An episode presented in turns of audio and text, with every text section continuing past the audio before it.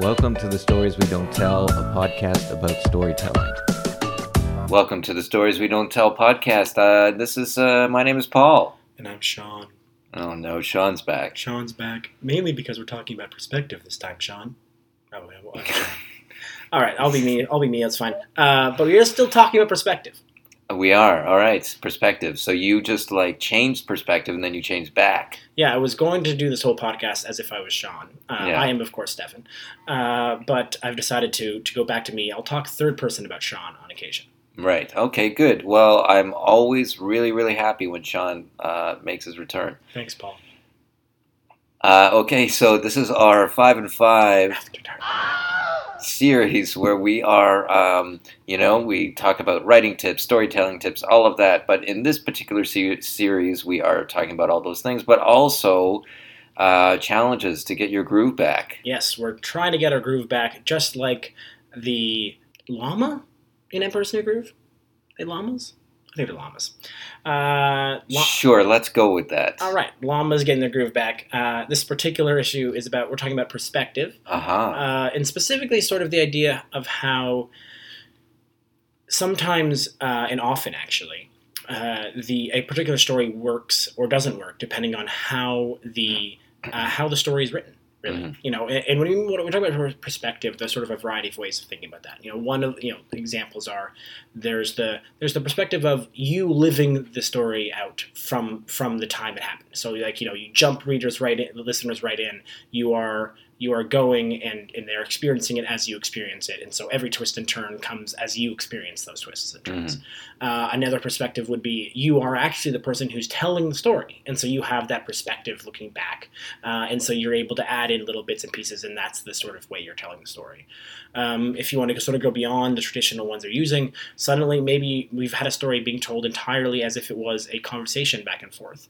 Uh, you could, I think we've at least had one story at some point that was a you story. It was written Mm. almost entirely uh, in second person, Yeah. uh, not to themselves exactly, but sort of written in that sort of capacity. Yeah. Uh, and then, of course, the last way to do it would be a third person, sort of more traditional novella kind of novel kind of approach, which would be like, you know, as if you're a character within your own story. hmm Yeah, you know, it's kind of uh, it, it, it's tricky. The uh, um changing it. This is a this is a difficult challenge, I think, because you know if you uh, you get comfortable in a certain kind of perspective that you like to talk about, um, you know, sometimes the story lends itself to a certain kind of way, like you had said, where maybe it's a very immediate story. Maybe there's lots of action. You want the audience to be, you know, along this uh, with you along this journey.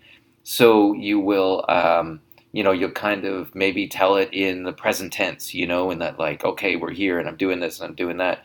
But um, you know, it's it. I think sometimes the story uh, does dictate what where the perspective is from, but we're kind of saying like, hey, you know, if you want to challenge yourself, if you have something that you want to think about, maybe uh, you know, take it from a different angle. Yeah, exactly. Take a story that you're already working on, uh, or that you've been thinking about or trying to figure out, and then and then honestly, maybe you try to do it in multiple different ones. Maybe you choose one different perspective, uh, or maybe choose all the different perspectives. Maybe tell this, maybe write the same story out three times.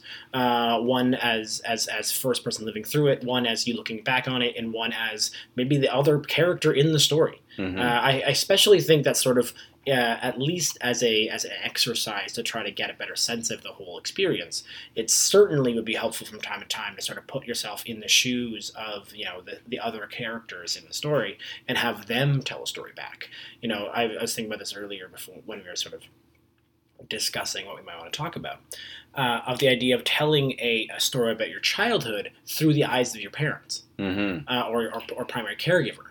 You know, Yeah. what is you know your sort of inner turmoil may to them seem silly, uh, but they of course still want to support you or, or whatever. You know, especially in, the younger you get, sort of the more the more that lends itself, and and changing it can give you a new sense of, and, and a new lease on that story. What's the uh, what's that play? Uh, Rosencrantz and Guildenstern are dead, Uh, that is such that is one of my favorite plays. I and love that play. and that's like it's a comedy, Mhm. but and it's but it's looking at it's kind of a, uh like an a, that's an interesting sort of uh, take on it of looking at a tragedy from like two supporting characters that are you know don't have that big of a role in the original play and being like Yeah. you know changes the whole thing. Oh yeah, it, they're cast. Yeah, it's, it's from Hamlet, of course. The, Yeah. the the two the two characters, and they're they're the characters who are literally just sent off by the king to be killed. Yeah, You know, they- they they almost like they're they're set up to be murdered for almost. They are entirely secondary and unimportant characters. Yeah, uh, in the in the original play, and, and so the the twist of, of making it about them uh, does a brings new light to the to the original play. Yeah, because it does sort of highlight how completely, you know, unfairly unfairly killed these two characters really are. mm, Uh, but then it also you know creates a sort of it creates become becomes almost this nihilistic kind of uh, kind of you know humorous experience mm. um, from from their perspective. Mm. And yeah, So what the the challenge for this for this uh, episode? yeah. The challenge for this episode is is take a story that you already wor- you're roughly working on or trying to figure out or have already written but don't really like as much, uh, and change the perspective. Read it again.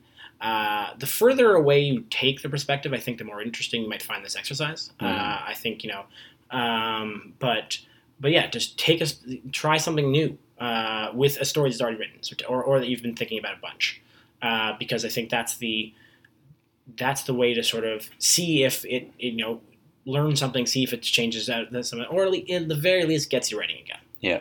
All right. Well, we sort of did it that time. Ah, too bad. Sorry, guys. I blame Sean. Classic Ah, Sean. Classic Sean. Fuck him. Subscribe to the Stories We Don't Tell podcast on iTunes or wherever you get your podcasts. If you like what you hear, leave us a review on iTunes. For more information about the podcast, blog, and live events, find us on Facebook or visit storieswedon'ttell.org. Thanks for listening to Stories We Don't Tell podcast. This episode of Stories We Don't Tell was brought to you by Sean. Sean, the voice you need.